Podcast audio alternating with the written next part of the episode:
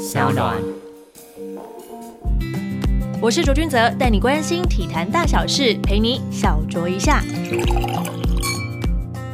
各位听众朋友们，大家好，欢迎收听小酌一下，我是卓卓。这季的来宾同样也是《h i d o 大联盟》Podcast 的主持人，同时也是前端工程师与 TSNA 前特派驻美记者王贤 Adam，欢迎 Adam。Hello，各位小酌一下听众朋友，大家好，我是 Adam。这集实在是太特别了，这是一种前同事访谈的概念。对我被前老板访问，应该也是人生第一次，希望不知道以后还会不会有。一定会有的。我觉得你的那个经历太过于特别了，所以今今天其实我就是最主要来访问你，就是关于在 TSNA 工作期间的一些点点滴滴啦。因为毕竟我们在公事上面，我们虽然聊了很多，不管是正经事也好，或是干话也好，都没有跟其他人来做过这些比较认真的分享。所以我就想说，要问问你，以一个旁观者的角度来看，说，哎，那你自己本身所学的一定不是体育，也不是新闻，对不对？对我，我以前大学的时候念的是管理科学系，就是以前九把刀还有黄国伦念的那个系。所以你是他们的学学弟弟，但他们两个也都不务正业啊，所以，一个当作家，一个当作词作曲者，所以我也 follow 学长的这个脚步，所有的在另一个科系的人都不务正业，是这样子。但也没有啊，但 但的确，我大学念就像气管系，但多加一点数学。那我之后出来工作也是做工程师，就做网络相关的工程师这样子，对吧？你当网络相关的工程师大概多久的时间呢、十年，大学一毕业就进到雅虎，然后做了几年，然后总共加起来就做了十年，这样也到了其他大公司，到新创公司都有。嗯因为大家最近都很流行说斜杠斜杠的身份，其实我觉得你的工作不算是斜杠，你整个算是转换跑道的概念了。哦，对，因为斜杠其实要跟前面一个工作或是有相关的一些连结性在，可是完全是不同的两条道路。虽然我知道你为什么会成为驻美记者，但我还是想要由你来跟大家分享一下为什么会成为驻美记者。对，其实呃，听起来好像是 overnight 就直接转换成一个这个职业，但其实并没有啊。因为我在做工程师的时候，也还有一直保有这个兴趣，就是去做这些跟棒球的体育相关的东西，也去道奇队做过翻译嘛，嗯，然后也有代表台湾去 MLB 的活动，Fan Cave 的活动，在二零一三年的时候，嗯哼，回来也做了一个粉丝团，看职业运动学英文，所以那个时候就开始慢慢有接触到一些网络的媒体啊，或者经营，都是这些写作的一些东西。对，那后来做了 podcast，做了 podcast 以后就有机会跟老板要求说，哎、有没有机会可以合作一下，合作一。下？然后我们去春训采访，后来就有这个机会加入到 TSNA 这样子。哦，不过在这个之前呢、你为什么会这么喜欢 MLB 啊？一定有个人物影响你，或是哪几个赛事影响你吧？呃，小时候就是棒球迷啊，会看中华职棒。我想很多棒球迷应该都是从中华之棒开始。对，那如果真的说要接触到美国大联盟的话，应该是我高中的时候去美国游学，然后去了那一趟以后，虽然我去那一趟并没有看到大联盟，我只看到小联盟，就是红袜队的三个因为那时候刚好也在马州，在波士顿附近，在近郊，所以我就看了比赛，觉得很喜欢，就本来就很喜欢棒球，就开始回来以后就花很多时间在关注大联盟，然后也透过大联盟，不管是转播是新闻，然后去学英文这样子，对啊，所以那个时候差不多高一高二的时候就萌芽，一直到现在。那你大联盟比赛看久了，你就会舍弃掉看中华职棒的时间，对不对？对，而且那个时候我高中、国中的时候，很诚实。其实是最低迷的时候，就是根本没人看的时候。那那阵子几乎就没有在看中华职棒了，对啊。所以后来可能到大学或出社会以后，才要慢慢回去看中华职棒。所以那段时间的确真的很少看中华职棒了。因为我身边有一些朋友，他自己很关注就是大联盟赛事，其实会有一点点有点所谓看不起中华职棒的一个概念。我不知道对你而言这样的心境是如何，因为你的起点是在中华职棒。我觉得不一样哎、看的这个就当做小联盟在看嘛。我觉得你不能用同样的水准看，但是我觉得各个联盟还是有它的特色，而且球员我觉得可能也跟大联盟的这个环境也都不太一样，所以我觉得还是有各有各的可看性哦。但是如果这是单纯以比赛来讲，但如果你今天讲很多赛场以外的层面的话，那对，没错，大联盟的确它历史比较悠久，它的层面也比较多。嗯哼，所以你才会做了一百六十集，到目前为止这么久的那个 podcast 的节目。对，每一周一集一百六十集，很有昨天刚好录一百六十集。再聊回到你的这个驻北记者这个工作，因为那个时候我们应该是在二零一八18年年的时候，在那之前，其实我就已经听过他的节目，也知道他这个人，因为他有来参加就是 Fox 那个时候的体育主播的甄选。对，对啊，那个时候我们很可惜没有当同事，但我们在后来的一次就是好像是主播巡回车的活动上面，然后你担任台南站的主持人，我觉得那个时候你就做的不错啊。对，谢谢。可是我那时候落选的啊、被侯玉丽打败了，被董静桥打败了。没关系，我觉得你这个经验是他们没有的没。有那次经验以后，我就会发现我的确不能靠脸吃饭，所以我要做广播，我不要露脸，这样对大家可能比较好。不会，我觉得做广播是一个优势，你知道为什么？因为你的声音是有磁性的。谢谢谢谢，对大家小心你旁边的金属制品。OK，好，那个时候其实就已经接触过 Adam，然后到后来是因为他们实在对 MLB 太有热情了，基本上在一七年跟一八年的春训的时候，你都透过 TSNA 来就是申请就是采访小联盟的证件嘛。一八年、一八18年、年一七年节目开播，所以我们后来觉得，哎、我们可以有一些不同的法，对，可以去第一手拿到一些资料，有机会的话，所以那时候就有来问 TSNA 这样子。对，因为那个时候我也觉得很有意思，是因为他们做节目很久，他们的粉丝就非常的 hardcore，非常非常着迷于大联盟跟小联盟这些，不管是人事物或是球场相关等等的一切，他们都很热爱。所以我觉得由不是记者的身份前往。就是美国职棒大联盟这样的环境去做采访，我觉得可以挖掘出不同的观点。提到这一点，我其实嗯这一次去春训，然后我真的有感受到当时身份不同的感觉。当然，有可能是因为很新鲜，所以再就是你可能不是以记者的角度，你可能包袱比较没有那么多，或是这个局限比较没有那么多，是，所以你看到东西角度会比较不太一样。但有有一部分是新鲜感没有错，但是你真的可能一个规律久了以后，你还要回到原本那个新鲜感。我觉得是其实是蛮怀念，但我真的会觉得，哎、是有不一样的地方。虽然你到同样的地方，嗯，看到同样的人，可是那个心境已经不太一样，你会有点怀念当时还不是用记者的角度去当时还。很单纯是个球迷时候的心态，那个就是最可贵的。说实在，那找不回来了。对，可是球迷又要有产出，这件事也是不太一样。因为如果你今天是很辛苦就是去去一个地方看，好像去博物馆一样那样看，可是你没有要交作业或交报告，或是整理出一些东西的话，还是不太一样。但是去那边就知道，哦，我需要去挖掘一些东西，去找一些东西就有。这种工作那种担子在肩膀上的感觉。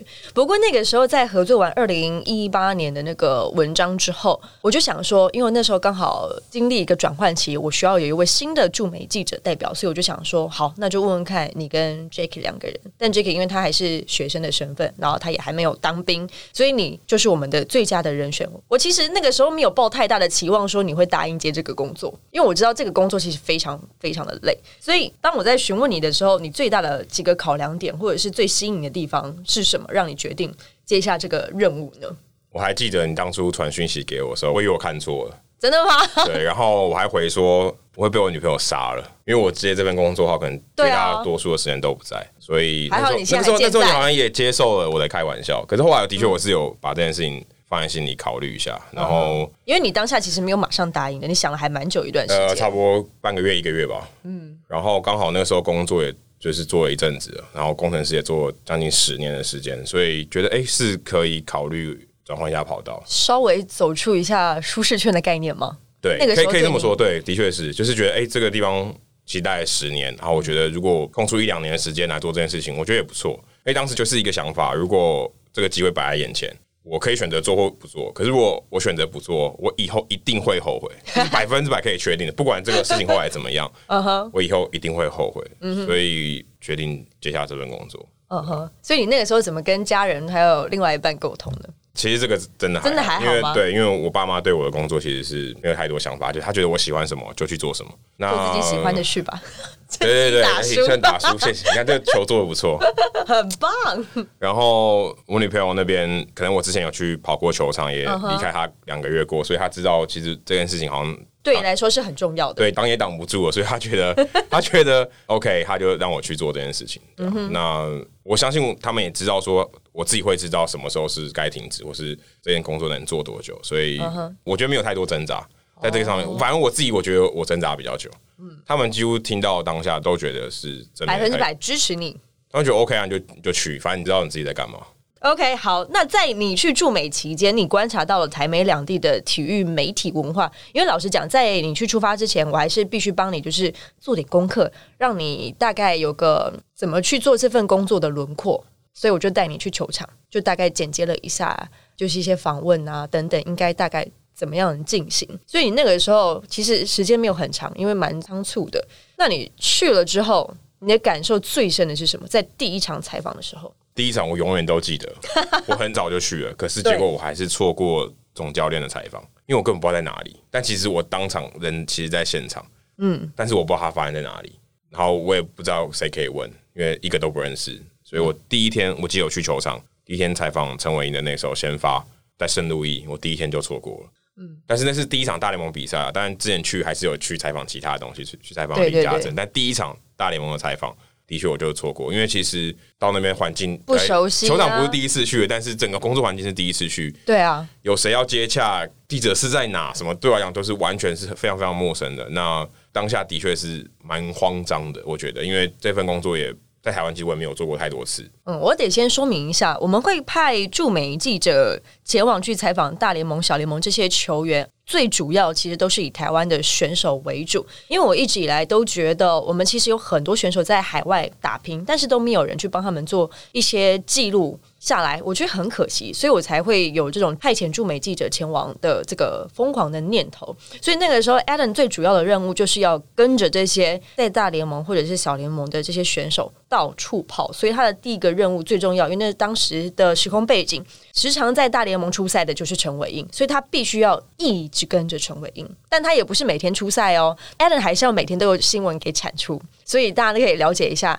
在没有出赛的情况之下，你要怎么去获得这个采访的内容，或者是在没有出赛的情况之下，你要怎么跟其他人去打交道，这是一件非常困难的事情，而且人生地不熟。对，这个是真的非常困难。其实，毕竟你到一个国外的环境，不管先不说记者，你到一个国外环境去工作，你要融入这个文化，融入这个群体，本身就是一件不太容易的事情。那在那边记者你也不认识，你可能顶多看过他写的报道，对。但是你真的要去。打入这个圈子，我是觉得蛮困难的。虽然英文是 OK，跟他们聊天也 OK，可是人家不见得会想跟你聊天。而且其实大概前面几个月去，你尽量还就是保持比较被动，就是 OK，他们来找你聊天，你再跟他聊，尽量不要好像装熟这样子，人家觉得哎哪里来的，无法用积极的方式让大家认识你，对不对？呃，你可以主动打招呼，可是人家会对你。产生兴趣跟你聊一些东西，我觉得还是就像转学生嘛，对啊，对啊，自己把它当转学生。你今天转到一个新的班级，可是班级大家也都是已经彼此都认识了，你要融入他们，的确是要花一段时间，而且某种程度上，他跟你也不是同事，是同行，所以他们会有一些竞争关系。对，那你要在这个环境里面取得大家的信任，的确是一件蛮困难的事情。而且，我觉得一个人，我也没有办法，可能有同事或什么的，至少。呃，我们只能在远端支持你。对，要融入这个环境的确是比较困难，而且可能大部分的记者也比较资深，所以他们其实，哎，他有一个陌生人来，他也不会主动跟你聊天，他一定先跟他熟的人聊天，对啊，对啊，所以通常都是这种情况。嗯哼，那也是花了蛮长一段时间才有办法融入这个。对，因为以时空背景的情况之下，老实说，我也没有办法从台湾抽身，然后带你过去一一的跟大家认识，或者是所谓的打通关的概念，其实也很难。因为我自己本身也没有在美国，就是说实在的经营太久的关系。因为我第一次去采访的球场，可能是在红袜，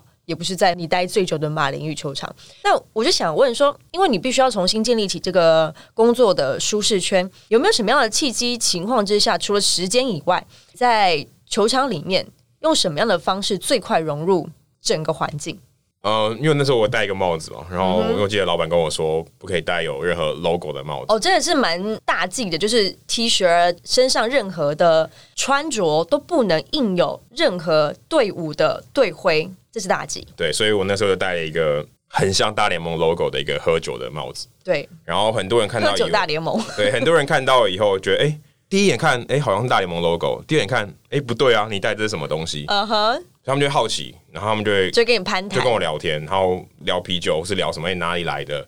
说台湾买的，哦，原来台湾台湾来的记者，然后就这样就会有慢慢可以聊到一些天。然后如果他们也聊棒球，对于我对棒球了解，也是可以跟他们聊一些东西。所以慢慢我觉得大部分的契机都是从这样来的。这还蛮重要。其实因为在台湾的采访场域，其实也是如此。你必须要让一些同业们看到你认真的工作，他们才会认可你的存在，对认可你的专业。一两周，这真的不是一两天可以办到的事情。不过因为刚好你在休赛季期间，你还是回来台湾。然后有一些采访，所以我也想问问你自己观察台湾的直棒的采访环境跟美国直棒的采访环境硬体上面呢，或者是整个人际交涉的过程当中，我想要听听你的想法，因为老实讲，作为记者来说，你还算是菜的，因为不算是。就是经过什么大风大浪那种，但是我觉得你的观察会是最真实的，所以我想听听你的分享。因为我其实每天都去跑，哎，所以我搞不好跑的场次还比台湾记者还多。对，一年跑一百多，你加上春训，哎，超多的。所以我可能比台湾现在在跑线的记者，可能一年跑的量还多蛮多的。嗯，如果以到现场的数字来算的话，它天数来算，因为你都没在休息啊，跑的天数还算是超过。那我觉得最大不同的是，台湾的记者其实蛮多的。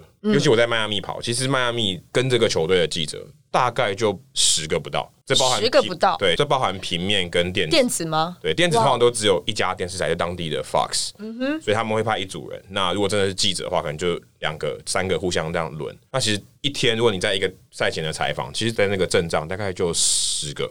其实这样也算很多了，因为在台湾有些出了北部的比赛，现场的记者可能也没那么多。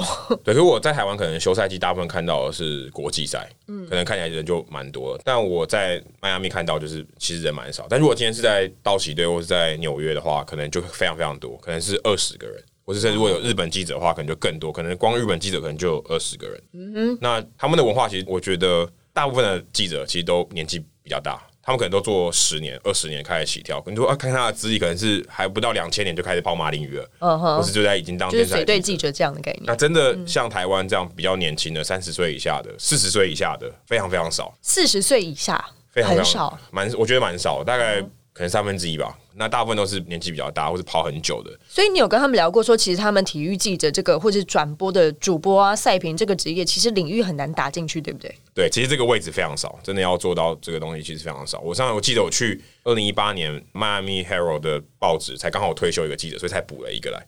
所以其实他真的是做到六十几岁，一个萝卜一个坑，对他才会跑。但是他可能是别的线，可能是体育别的线来跑棒球。那他但这个位置就这么一个，因为他也不需要这么多棒球线记者。所以以那边的情况来看，平均年龄大概都是四十加嘛，差不多。对，而且那边产业其实很大，相较起这个媒体来讲，我觉得算是非常非常少，真的非常非常少。而且他们可能也只跑当地，不像我们可能是。呃，到处跑，对，到处跑，你每个队都放。这样子，如果换算下来的话，他们一天如果只出一个记者啦，就写五篇新闻的话，这五篇的点阅率就会超高哎。哦，甚至如果你真的要讲数量的话，我觉得他们一天可能就只有两篇，两篇，对，可能就是赛前一篇，赛后一篇。那赛后一篇基本上就是接近战报，哦，就是哎，描述一下这场比赛的重点是什么，然后可能有加上赛后的访问，不管是球员还有教练，这样子这是最最基本的啦。然后可能赛前有一篇比较他自由发挥的，大概就一天两篇到三篇，就我的观察。加上我们台湾的体育记者其实是还蛮多产的，赛前至少都三篇，然后赛后可能要再出个两到三篇。那工时呢？比较起来，我先跟大家就是科普一下，我们中华职棒的大概记者的工时会是，如果是晚上六点半的比赛的话，记者差不多都会在两点到三点的时候到球场，然后一直到比赛结束，可能还要再过一两个小时才会真的下班。那在美国的工作的工时呢？其实也差不多，差不多也差不多吗？通常我都下午三点钟，大概七点钟的比赛。嗯哼。大概三点钟到球场，四点钟他们就会有一个赛前的教练的访问，所以差不多大部分的人都是三点钟到。我觉得跟台湾比较不一样，他们都是会很快在赛后就离开了。假设访问完一个小时内，记者室就没人，就会清空。通常都我大部分都是最后一个啦。呃，有时候客队的记者会比较晚走，因为他们可能也没地方去，也没要回家，就回旅馆，所以他们可能会待比较晚。但他们可能待一个小时内就会离开，因为他们通常在比赛中，他们就会把报道几乎写好。这大部分记者都大部分记者都是这样。对。那最后他们可能就是把教练的话还有球员的话。放进去，填进去，拍拍屁股，然后就交给编辑台，他们就可以走，就可以离开。对，所以他们大部分人是这样，然后他们要自己开车回家，因为他们都当地的人，所以他们大部分都是在。一个小时内就可以离开，可能如果比赛十一点打完，他们十二点以前已经离开。那我自己的话，大概一个半小时，因为我访问完，然后还要剪接，还要剪影片，所以还要传输，传输这是最花时间。球场还可以，球场传的很快，所以 呃，大部分我都是可能赛后一个半小时算快了，嗯，对啊，通常都是阿姨进来催说：“哎，你怎么还不下班？”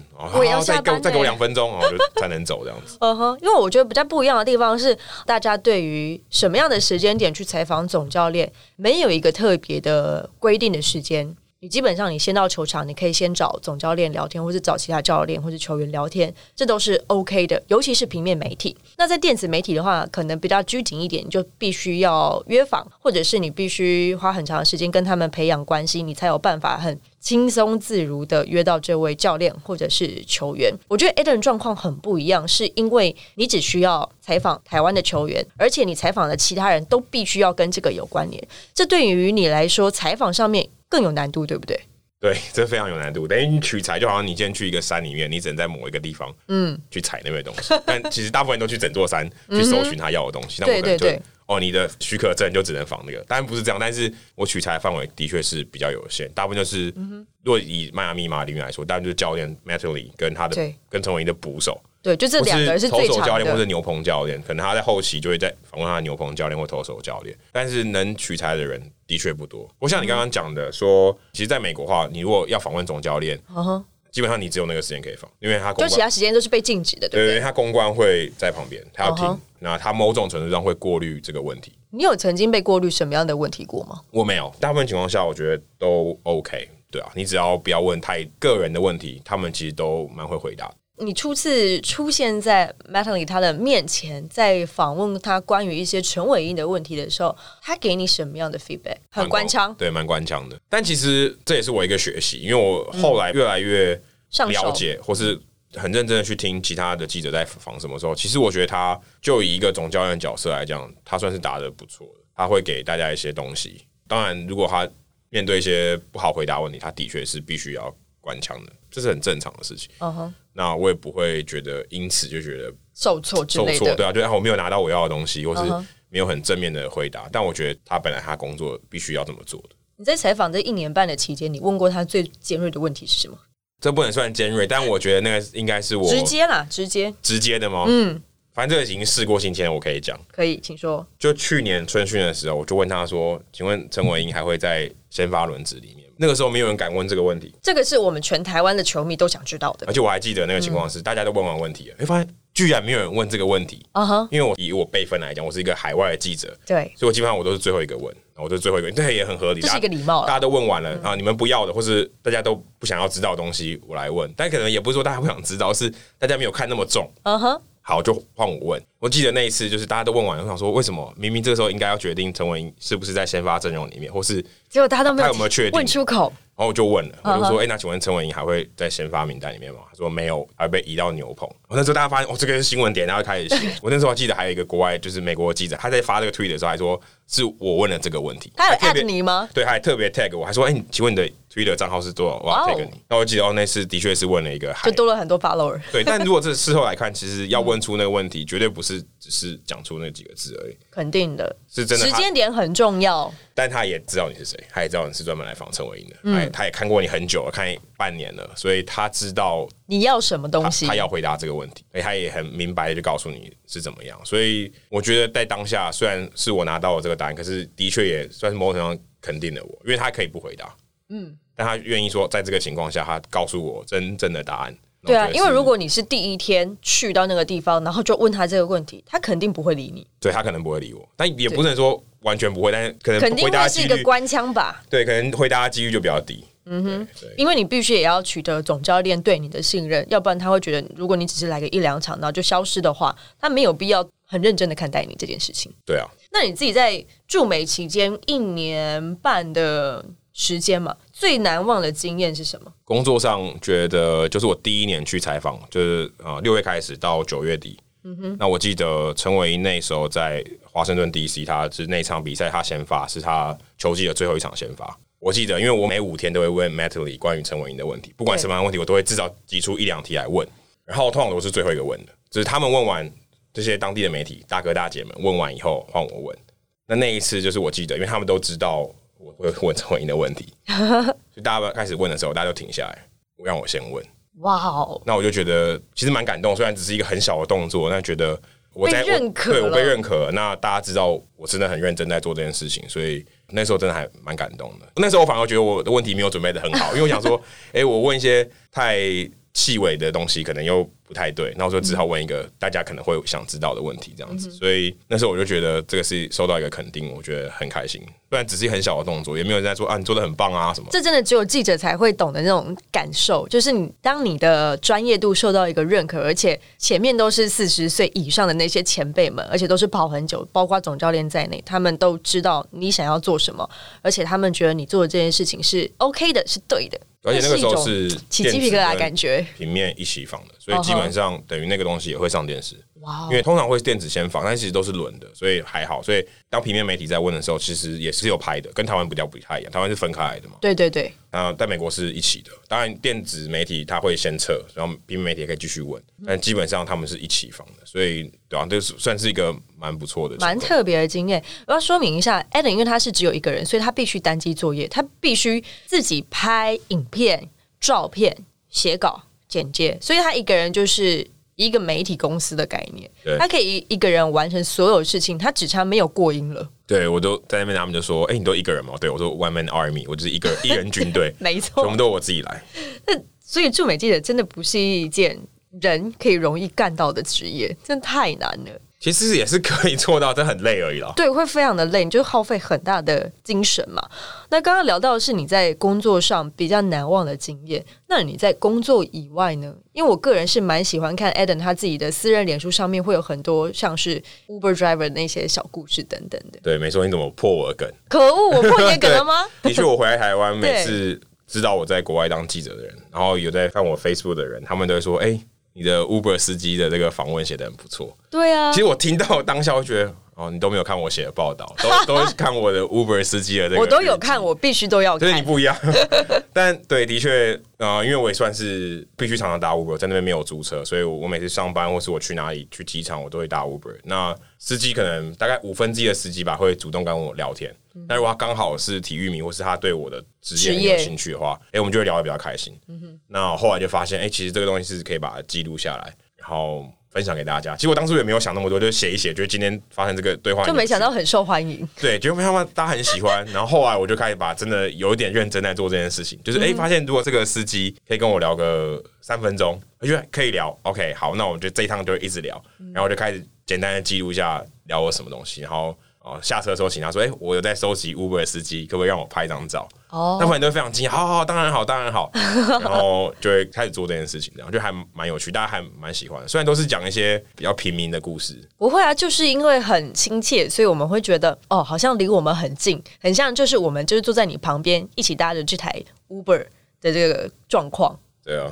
但我后来这次去，就是因为有肺炎的关系，所以大部分的司机都不太敢跟我聊天。因为你是亚洲人，有可能啊，有可能，或者是大家觉得哦，可能我们现在先不要在密闭的空间里面这样讲话，那个概念对不对？对，可能 Uber 告诉他们说，哎，尽量就不要跟乘客讲话这样。但还是有，还是有，还是有司机会会觉得太无聊，就跟你讲个话，也是有这样。因为通常我就去，我是要么就从机场嘛，要么就去机场，要么就从机场离开，要么去球场。所以大部分都说，哎，你从哪里来？对，哎，你去球场干嘛？通常就是所以这话题就很容易开启。你不是。在工作就是在工作的路上啊，对，或者我就是下飞机然后去旅馆。他说：“哦，那你从哪里来？”然后就聊说：“哦，聊一聊，说我来这边出差，我是记者。哦，那你做什么的？这样子哦，就就会聊起来，话匣子就打开了，这样子。因为通常我也只有机场、旅馆跟就三个点在跑，机场、旅馆跟球场就没了。天哪，怎么听起来有点心酸？